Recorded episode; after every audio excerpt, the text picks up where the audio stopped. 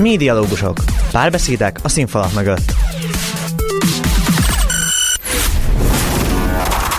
Köszöntöm az első Pesti Egyetem Rádió hallgatóit, én Mező Dóri vagyok, ez itt a Médialógusok, a Médiatanszék saját podcastja. A film után a kulturális vonalat követve a mai dupla epizódunk címe Színház és Irodalom. Az első részben, mint kitalálhattátok, a színházról fogunk beszélgetni, ehhez a Katona József Színházból jön el Kazimir Anna Mari, aki az ottani sajtóreferens, valamint Horváth Máté, aki a marketingvezető. Velük együtt készítettünk interjút, hogy biztos teljes belátást kaphassatok abba, hogy kommunikációs médiásként mit csinálhatunk a színházban. Ennek részeként beszélgetni fogunk arról, hogy milyen felvételi körei vannak egy színházi állásinterjúnak, valamint arról is szó lesz, hogy a színház egy elég bens bensőséges szakma, és mégis van-e olyan lehetőségünk arra, hogy outsiderként bekerüljünk, valamint, hogyha ezután az interjú után mi akarunk elhelyezkedni a színházba, vajon van-e lehetőségünk gyakornoknak menni a Katona József színházhoz, esetleg bármely más színházhoz is. És ehhez kinek kell írnunk, kit kell felkeresnünk. A koronavírusra való tekintettel Kazimir Anna Marin Mazba fog részt venni az interjún. Itt is vannak velünk Kazimir Anna Mari és Horváth Máté. Sziasztok! Hello. Ugye mindketten elég messziről indultatok a színházi pálya felé, hiszen Anna Marita voltál televíziós újságíró, majd online újságíró, Máté, te meg az építészetbe is belekostoltál egy kicsit, mégis hogyan kerültetek a színházhoz? Ki kezdi? Anna Mari, tiéd a megtisztelő elsőség. Csodálatos módon kerültem a színházhoz. Egész egyszerűen Matyasovszki Bence az akkori adminisztratív igazgató, és Máté Gábor felkértek, hogy, hogy nem vállalnám-e a Katonai Színház PR-os feladatait. Ez azért is csodálatos, mert nekem az édesapám révén van egy, egy színházi kötődésem, viszont sohasem foglalkoztam színházzal, mint ahogy mondtad is, újságíróként dolgoztam korábban, online, illetve televíziós újságíróként, de minden szabadidőmet a színházban töltöttem, mint néző. De nem gondolkodtam soha azon, hogy én ott kéne, hogy dolgozzak. És nyilván a főiskoláról is talán ismerhetett Máté Gábor, illetve megkerestek, hogy Vejszer Alindának külsősként csináljak videókat, mert azt lehetett látni, hogy tudok ilyen videós dolgokat önállóan csinálni. Gyakorlatilag egyszer csak azon kaptam magam, hogy az igazi igazi hobbim lett a munkám. Tehát, tehát hogy felkértek, és akkor én megkérdeztem, hogy nagyon jó, és akkor a piáros az mit csinál? Mert hogy én addig ennek a ceruzának a másik felén voltam. És akkor mondták, semmi gond, a kettőt együtt is lehet csinálni, mert nem lesz ez olyan sok idő, tehát ezt szerintük félállásba is, és akkor három évig nyomtam úgy, hogy, hogy a HVG-ben dolgoztam, és a katonában. Aztán rájöttem, hogy azért ez sokkal több idő, és abba hagytam az újságírást, és azóta is boldogan csinálom ezt. És Máté, te hogyan kerültél az építészettől a színházig?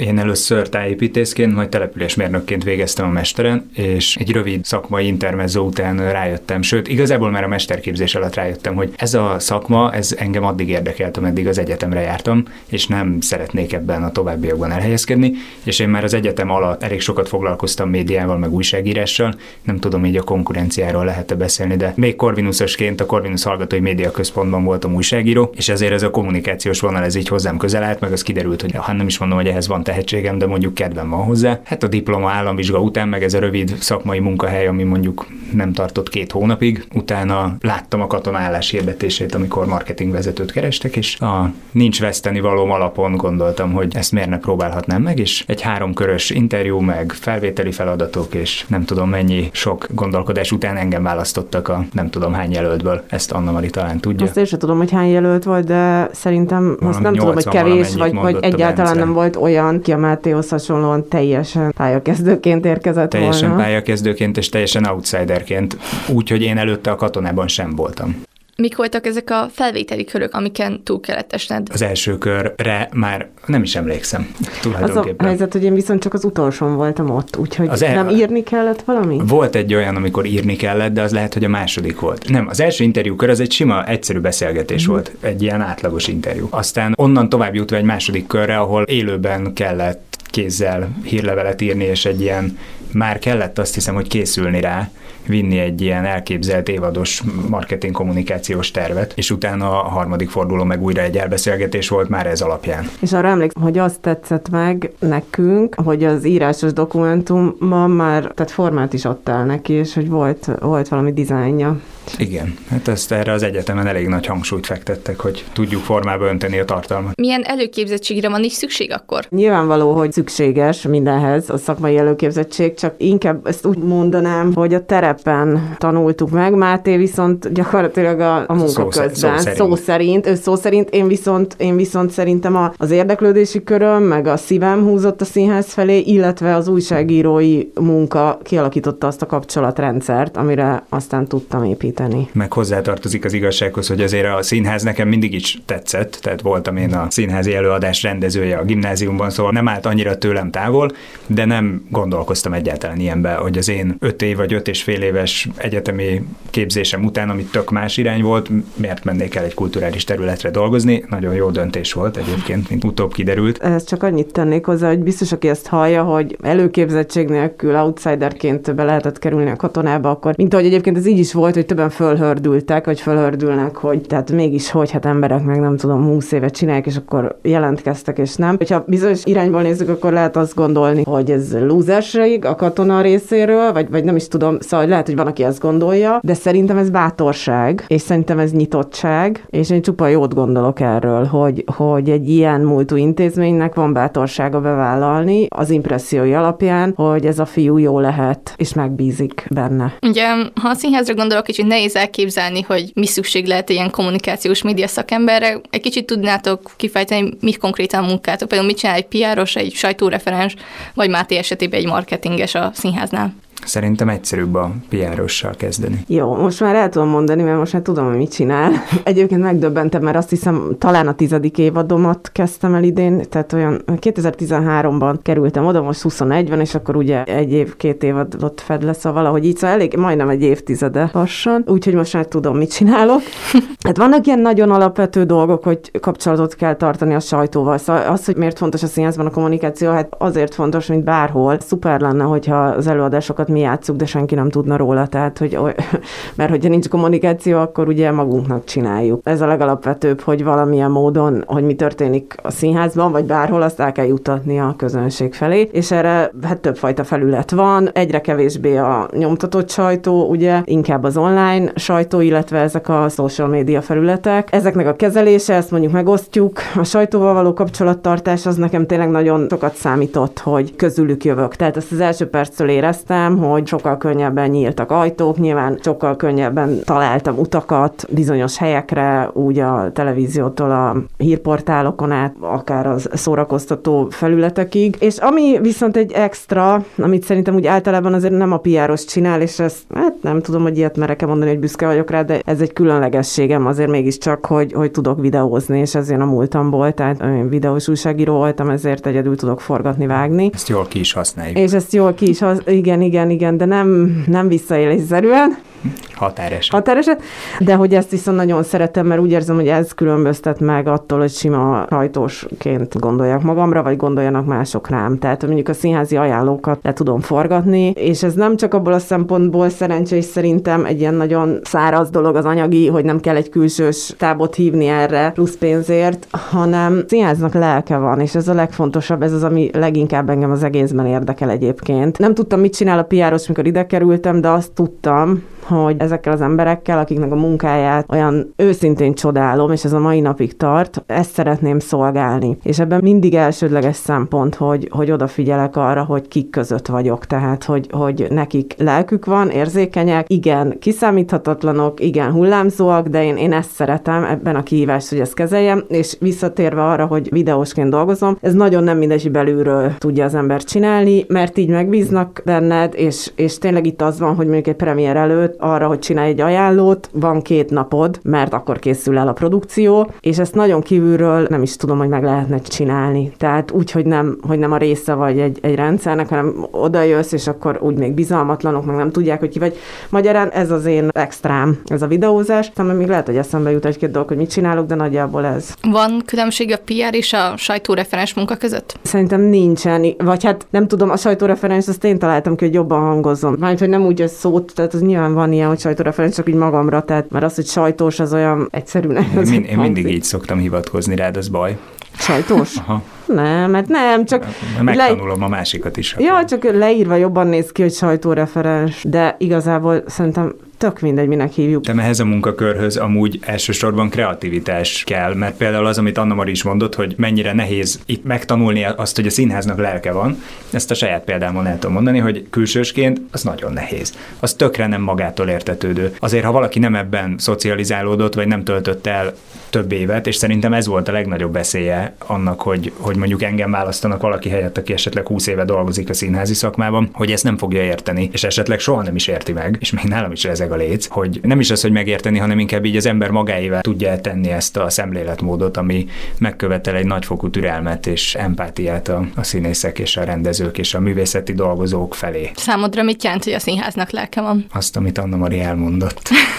Jó, de azért azt is, hogy számtalanszor felbaszod az agyad dolgokon, mert tehát, hogy a színháznak lelke van, az a mélységek és a magasságok. Nem racionális igazából.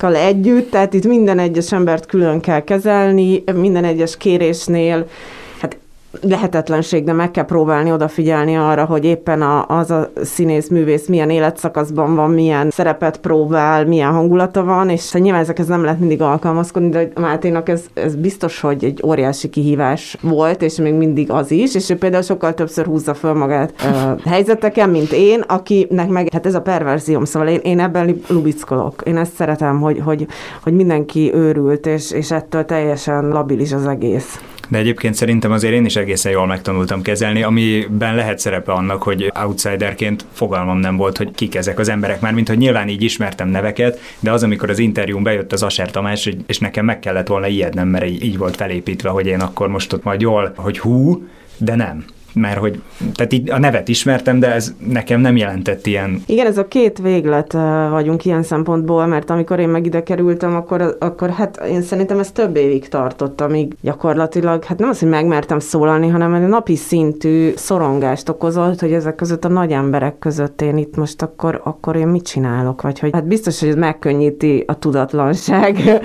ezt az érzést. Biztos ez is okoz felhördülést tényleg, hogy ő nem ismerte, de szerintem, szerintem van ilyen, most meg már ismeri, és valahogy beilleszkedett. A, most már megijedsz? Most már nem ijedek meg, de most már azért nem ijedek meg, mert már ismerem, és pontosan tudom, hogy nem kell tőle megijedni, mert csak olyannak tűnik, de a valóságban de meg tényleg nem, nem kell, meg, meg tényleg az, az az igazság, hogy, szóval, hogy, hogy, hogy, hogy ők is emberek. Tehát, hogy, hogy nekem ez egy abszolút hibám volt, hogy nagyon, nagyon sokszor volt eleinte, hogy nem tudom, jaj, akkor most fölmerjem -e hívni, mikor merjem, nem tudom, és hogy ők is jobban örülnek, hogyha kezeled őket, mint... Azzal még nekem is vannak nehézségek nehézségeim, uh-huh. hogy most kit mikor lehet és mivel fölhívni, mert hogy mikor nem dolgozik. Tehát az a baj, hogy ugye ez nagyon hangulattól függ egy csomó minden, és hogyha rossz pillanatban kapom el telefonon, ami alól nem tud kibújni, akkor lehet, hogy nem azt a választ fogja adni, amit mondjuk én szeretnék hallani. Egy e-mailben akkor válaszol, amikor abban a hangulatban van, amikor ez az e-mail pont jókor találja meg. Illetve soha nem válaszol. Vagy soha nem válaszol, vagy a legrosszabb pillanatban válaszol, ez is előfordulhat, viszont akkor ezt könnyebben tudom én is ignorálni. Igen, de hogy az vigasztal engem, hogy például van egy vezető kollégánk, nem mondom, mert van róla egy videó, amiben ezt elmondja, aki vezetője a színháznak az egyik területen, és ő ebben a róla készült portré videóban elmondja, hogy nagyon sokáig a büfébe, nem a színész büfébe, úgy nem, nem az, hogy nem mert járni, de hogy úgy nem érezte jól magát, hogy mit keres ott. És igen, hát akik ilyen színház fanatikusok, és aztán bekerülnek ide dolgozni, azoknak ezzel meg kell küzdeni, hogy hirtelen valahogy az isteneket embernek kell tekinteni. Meg az szerintem nehézséget jelent, hogy a színészek elég zárt klub tehát, hogy nem színészt nagyon nehezen engednek be maguk közé egy ilyen bizalmi viszonyba. Szerintem Anna Marinak sikerült, de lehet, hogy ő így az egyetlen kb. a nem színész dolgozók közül, úgyhogy őt szoktuk általában ráúszítani a, a kényes témákat igénylő beszélgetésekre. Jó, nekem ez tök jó, ez fizetés. Nem, nem, nem, hanem ez ilyen fizetés kiegészítés, hogyha ilyet mondasz, vagy ezt gondolod, mert nekem ez a legfontosabb ebben az egészben, hogy ide tartozhatok. Vannak ilyen előre idézőjesen kiterve stratégiáitok, amikkel bizonyos emberekhez hozzá nem nyújtok, hanem hogy tudjátok, hogy hát velük kedvesebben kell beszélni, vagy neki csak a tényeket kell elmondanom, és akkor tudom meg kapni a választ? Hát vannak. Vannak. Mindenki ez saját szerintem. Nagyjából ezt ilyen egyedi egyére lebontva kell Igen. mindig, mindig személyre szabni. Igen, tehát van akinél például tudod, hogy először azt fogja mondani, hogy, hogy nem. nem, meg jaj, Mindenki nem, azt nem, mondja először, igen, nem, nem, nem. akarom. Hát régen, hát amikor ide kerültem, akkor az volt, hogy mondtam, hogy jó, nem probléma, letettem, és akkor azt éreztem, hogy kudarcot vallottam, nem tudtam megoldani. Most meg lehet rajta nevetni. Tehát, hogy most azt mondom, hogy jó, jó, tudom, hogy nem, meg tudom, hogy utálod a fotózást, meg tudom, de egyébként szép vagy, és majd megoldjuk, és megnézheted előre a képeket, és, és akkor második kör, jó, na jó, tehát, hogy, hogy persze mindenki ez megvan. Ez mondjuk meglep meg azt mondom, hogy a színészek szívesen nyilatkoznak is. Jaj, hát, ilyenek. hát nem, nem nagyon. Nem. Az igen, igen, sok nehézséget jelent a többségnél. Van egy-kettő, akinél nem okoz gondot, aki már ebbe beleszokott, meg beletanult, de a többségnél azért kell némi ráhatás, meg szervezés, hogy... Igen, meg azért ezt nagyon fontos hangsúlyozni, nekem ez, ez volt az egyik legdurvább szembesülés, hogy hát mindig is tudtam, miután az apám rendező volt, mi zajlik a színházban. De hogy ez egy elképesztő fizikai és mentális igénybevétel, amit ők csinálnak. Napi olykor 8-10-12 órában. Nem 100%-os jelenlétet igényel, hanem 120%-os. Azért is nehéz eltalálni, hogy mikor jössz jókor vagy rosszkor, mert ebben minden teher. Tehát ez, ez, egy, ez egy óriási teljesítmény, amit ők csinálnak, és ezt érteni kell, hogy szóval nem feltétlenül azért nem szeret nyilatkozni, mert egyébként nem szeret szerepelni, hiszen szeret, de, de hogy az már pont az a plusz kényelmetlenség, amire már nincsen ereje. Szóval ezt is meg kell érteni. Egyébként viszont azért vannak, látszik, és teljesen teljesen pozitív értelemben mondom. Tehát mondjuk, mondjuk egy Ónodi Eszter, aki, aki tényleg az egyik legismertebb színész lett Magyarországon, azért fontos az, hogy szóval valaki tudja használni, és szereti is használni a sajtót. Valaki erre kevésbé fordít energiát, valaki meg kifejezetten viszonyog tőle, szóval hát ez, ez ilyen. Más olyanokkal dolgozni, akik nem csak színházi színészek, hanem mondjuk filmekben is dolgoznak? Szerintem igen. Tehát ott azért rugalmasabbak. Aki nagyon színházi színész, ott kevésbé nyit a társmédiumoknak a Nem tudom, most ezen gondolkozom, mert igazából szerintem talán generációs különbségek is vannak, de azért ez sem igaz. Tehát szerintem fiatalok talán egyel könnyebben. De ott sem mindenki. Hát ott sem mindenki. Hát ez alkat, Ez inkább egyén, egyéntől Egyéni függ, de azért valamit, valamit javít az, hogyha valaki tényleg sokat szerepel filmekben, napi sorozatokban. Ahol jobb... mondjuk kötelező is nekik ott, tehát aláíratnak valamit, hogy ennyi és ennyi interjút kell adni, tehát ott megszokja. Igen, Igen. hogy sajtó jelenléte van, meg social médiában otthon van, szóval Igen. az egy, egy fokkal könnyebb szerintem. Igen, igen, de tényleg egyénenként változó, szóval valaki meg eleve gyűlöli, hogy amit csinál, arról mit beszéljen. Tehát, és ezt is, ez egy valid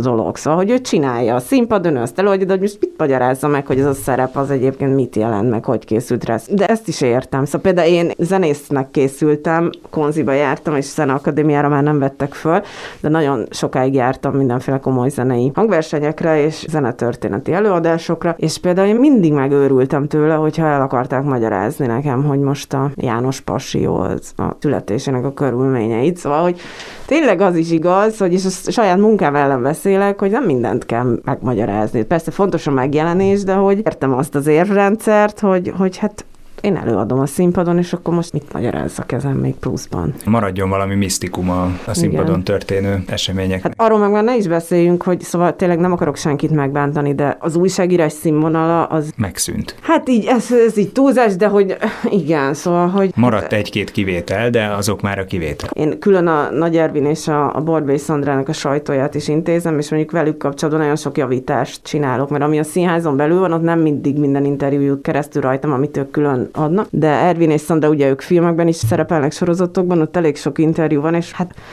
Szóval konkrétan előfordult, hogy mondjuk egy best interjú jobb minőségű lett, és nem mondom ki a nevét, hogy mint egy, mint egy nagyon elismert filmes újságíró interjúja, de hogy, de hogy azt szinte elejétől a végéig ki kellett javítanom, amire aztán az a válasz jött, hogy nagyon féltem, hogy az lesz, hogy hisztérikus ramot kap, hogy ezt akkor hogy átírtuk, és azt írta vissza, hogy hát nagyon, nagyon meglepő, hogy ilyen még nem is fordult elő, hogy az interjú alany javítása után jobb lett a cikk.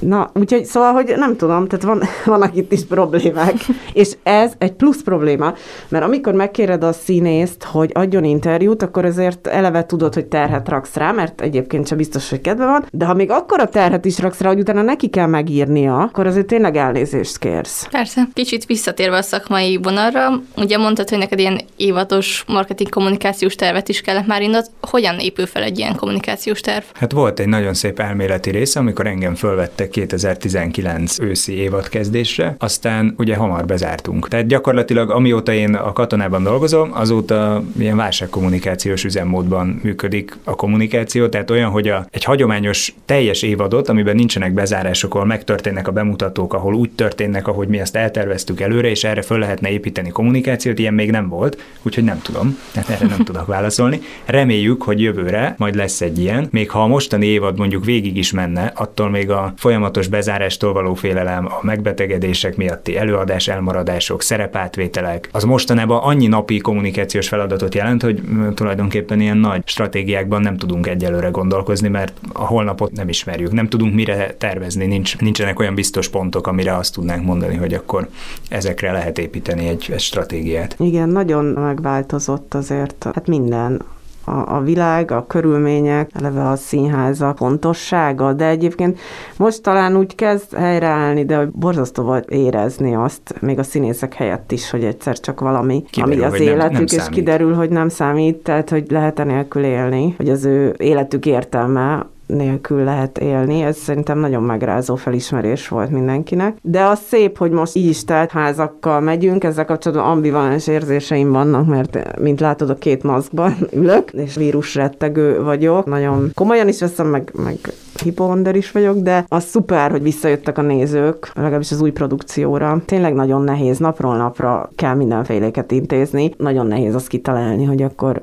most egy évre előre mit csináljunk, mert felfordult minden. Nyilván vannak hosszú távú elképzelések, hogy mit szeretnénk csinálni, aztán ezt általában az anyagi lehetőségek fogják keresztül húzni. Bár most, most így, hogy tényleg nagyjából teltházzal mennek újra az előadások körülbelül két év után. Abban azért sokkal több munka van most abban, hogy teltházzal menjenek az előadások, mint mondjuk pár évvel ezelőtt, amikor ez nagyjából természetes volt, és a szájról szájra járt a hír, és eladták magukat a, a produkciók. Most azért meg kell szenvedni azért, hogy az emberek szabadidő eltöltésére a színházat válasszák. Igen, és vicces egyébként, mert még mindig hála jó Istennek, bizonyos értelemben az a hír járja, hogy a katonában nem lehet jegyet kapni. De ez nem igaz, lehet. Mert egyébként most lehet, bár bizonyos előadásokra már nem, de hogy annyira ez terjedt el, hogy még most is szóval hiába van az, hogy január-februári műsorok, egy csomó mindenre lehet, és akkor jönnek a kommentek a Facebookon, hogy hát évek óta nem tudok ide, ide jegyet venni, de nem, reflexből mondja, de nem nézi meg a műsort. Tehát azért lehet a Covid miatt. Mégis ilyen válsághelyzetben hogyan lehet arculatot építeni? Az a szerencse, hogy a katonának van egy évek óta megbízhatóan működő arculata, amire nyilván ráférne a frissítés, tehát ami lehetne javítani mindig, meg aktualizálni éppen a, a jelenlegi kihívásokhoz, meg a jelenlegi trendekhez igazítani, de valójában ez a meglévő arculat, ez egyelőre jól működik. Tehát betölti a funkcióját igazából. Elég markáns, elég észrevehető, eléggé megkülönböztethető, mind grafikailag, mind mint kommunikációs megoldásokban. Nyilván nem tud annyira kreatív lenni most egy ilyen helyzetben, mint amennyire egy normál helyzetben lehetne, mert azért a színházi kommunikáció alapeleme mindig a színész. Őket tudjuk használni idézőjelben a kommunikációban, mert én is eljöhetek interjút adni, de erre kevesebben lesznek kíváncsiak.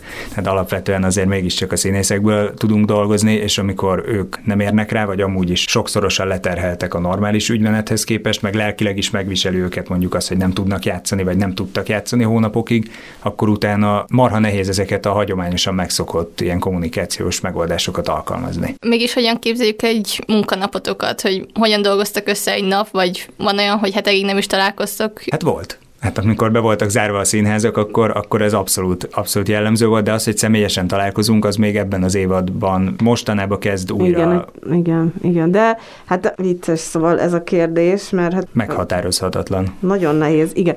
Hát az én munkanapomat azt úgy kell elképzelni, hogy... 11 körül fel kell. Nem 11-kor kelek fel, de hogy nem vagyok egy korán kelő típus, tehát amikor... Tönkre igaz. Régebben gyakrabban jártam be azért a 10 óra, mint a színészek is 10 próbálni, tehát ez az igazság, hogy engem az is megterhelt. Tehát én éjszaka fönn vagyok, viszont tehát nem rám találták ki ezt az időbeosztás, vagy bioritmust, amiben az emberiség nagy része él.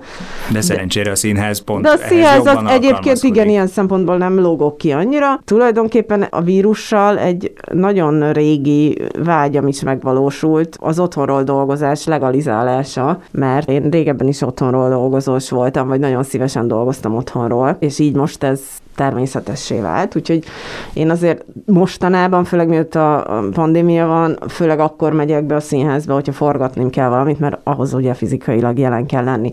De egyébként bármit meg tudok otthonról online csinálni, meg a vágást is a saját gépemen csinálom.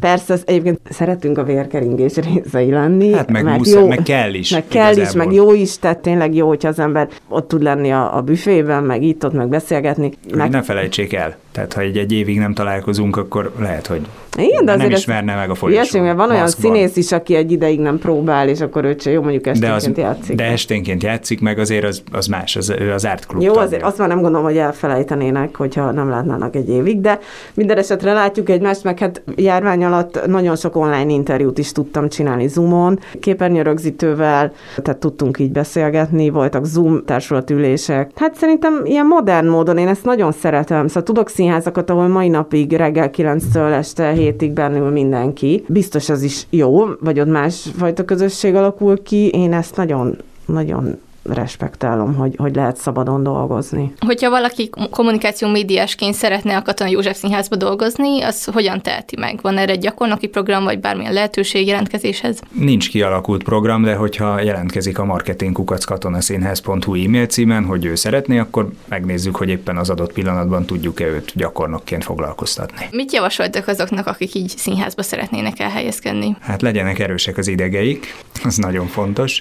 Meg amit aztán egyébként ezt a kérdést jól kikerültük az én munkakörömre vonatkozott, tulajdonképpen ez nem igényel klasszikus marketing ismereteket vagy kommunikációs ismereteket. Nyilván nem árt, hogyha az embernek van egy affinitása ehhez a témakörhöz, de ez inkább egy szervezési feladatot jelent a legtöbbször, vagy szervezési feladatot igényel meg kreativitást, és akkor nyilván nem árt, ha az ember mondjuk van szeme grafikai dolgokhoz, meg arculati kérdésekhez, meg van némi rálátása, akár az is elég, hogyha csak ilyen felhasználói szintű a brandépítéshez, vagy egy brandnek a működtetéséhez, a kommunikációhoz, hogyha ő, mint felhasználó, és egyébként ez volt a felvételi kritérium is, vagyis nem volt felvételi kritérium a szakmai végzettség, hanem az is elég volt, és én is ezért tudtam jelentkezni, hogyha valaki azt mondja, hogy ő felhasználóként ismeri vagy érti annyira a kommunikáció működését, hogy, hogy tudja vállalni azt, hogy nem a az oktatott oldalról, hanem a felhasználói oldalról, amit ő tapasztal, azt be tudja építeni egy, egy színház kommunikációjába. Mert azért mondjuk a, az én feladatom inkább nem a klasszikus marketing kommunikációs feladatok, hanem grafikai anyagok gyártatása, terveztetése, az előadásokhoz kapcsolódó plakátok, molinók, fotózásoknak a szervezése, a kivitelezése, hogy felkerüljenek, határidőre elkészüljenek. Inkább ilyen. Nyilván beletartoznak az online hirdetések, az offline hirdetések, ezeknek az elkészítetése, a sajtóval való ilyen kapcsolattartás, tehát a hirdetési célú kapcsolattartás, ez mondjuk inkább hozzám tartozik, de nem feltétlenül igényli. Tehát szerintem úgy is lehet jelentkezni egy színházhoz, vagy úgy is lehet közeledni egy színházhoz, hogyha érdekli a kommunikáció, érdekli a kultúra, erősek az idegei, az, az nagyon fontos. Nagyon türelmesnek kell lenni, mert tényleg én is a simán fel tudom húzni magam még mindig, de azért szerintem elég türelmesen tudom kezelni úgy egy határig. Aztán mindig van, amikor így az embernek előbb-utóbb telítődik, és azt mondja, hogy egy ennyit tudtam elfogadni ebből. Jó, de Mm, akkor engem felhívsz, és De akkor, akkor felhívlak, elpanaszolom, meg, igen. Attól megnyugszol. Igen. Így, így van, így van. Szerintem pedig az legyen az első, hogy legyen szerelmes a színházba. Az ez később is két- kialakulhat. Hát, De segít, Segít, igen. mert amúgy nehezebb lesz elfogadni egy csomó mindent. Meg tudtok velünk osztani akár ilyen kis belsős titkokat. Itt gondolok olyanra, hogy például olvastam Anna Maria egy korábbi interjútban nyilatkoztat, hogy a szüleid azok nem szerették volna, hogy te színházi vagy tévés irányban mész, te mégis egy ideig gondolkoztál, hogy színész lennél, de aztán amióta itt dolgozol, nem lenne színész, és hogy miért, ilyenekre gondolok. Hát mindenképp jó, hogy nem lettem színész.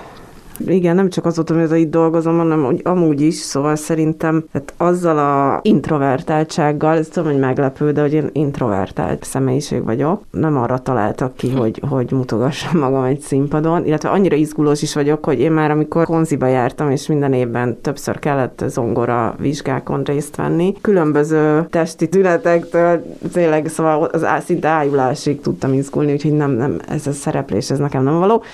Valóban, mivel édesapám ugye színházi ember volt, anyukám pedig televíziós, úgy azért is tanultam zenét, mert hogy úgy gondolták, hogy az lesz a legbiztonságosabb, hogyha ez a két irányt, ezt most felejtsük el, és akkor legyen a gyerek zenész, mert az olyan szép nemes dolog. Egyébként az, és igazuk volt, és nagyon boldog vagyok, hogy zenésznek tanultam, mert a mai napig profitálok egyébként belőle. Például Hogy felismerted a zenét most a azt nem is, az nagyon kellemetlen volt, mert nem ismertem föl, ezt is nem mondom, mi, hogy mit nem ismertem föl, de egyébként szerintem nekem volt volt igazam, de mindegy. Nem tudom. Mindegy, valamit nem ismertem fel. Én, Nem, én biztos nem ismertem fel, úgyhogy én készséggel elfogadom, hogy neked nem, volt. de, de hogy például a ritmusérzék, az, azt észreveszem, hogy az nagyon jól jön a videókhoz. Aztán valóban, amikor a apukám már meghalt, akkor vettem magamnak a bátorságot, hogy szembe menjek az ő, hát ezt nem mondom, hogy akaratával, de vágyával, hogy zenész legyek, és eljöttem felvételizni. Azt hiszem a Hegedűsté indított akkor osztályt, és fú, egy rostán jutottam tovább, szerintem borzasztó lehettem, úgyhogy azért elnézést is kérek,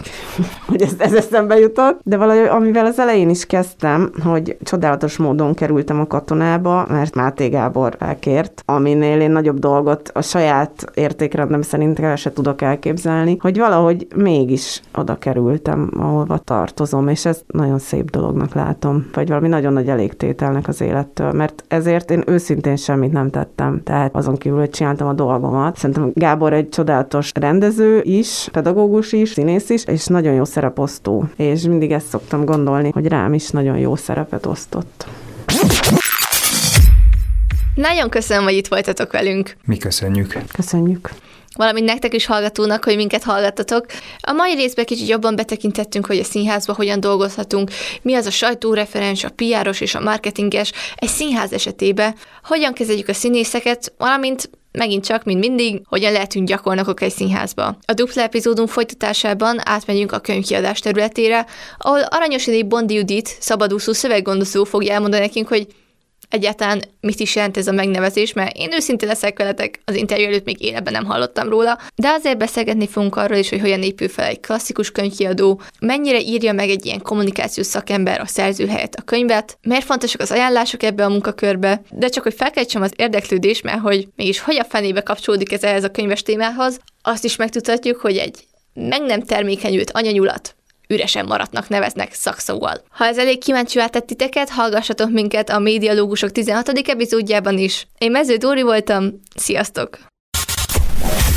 A műsort készítette Mező Lilla Dóra, Elsőpesti Egyetemi Rádió 2021-2022. A műsort támogatta a Nemzet Fiatal Tehetségeiért program.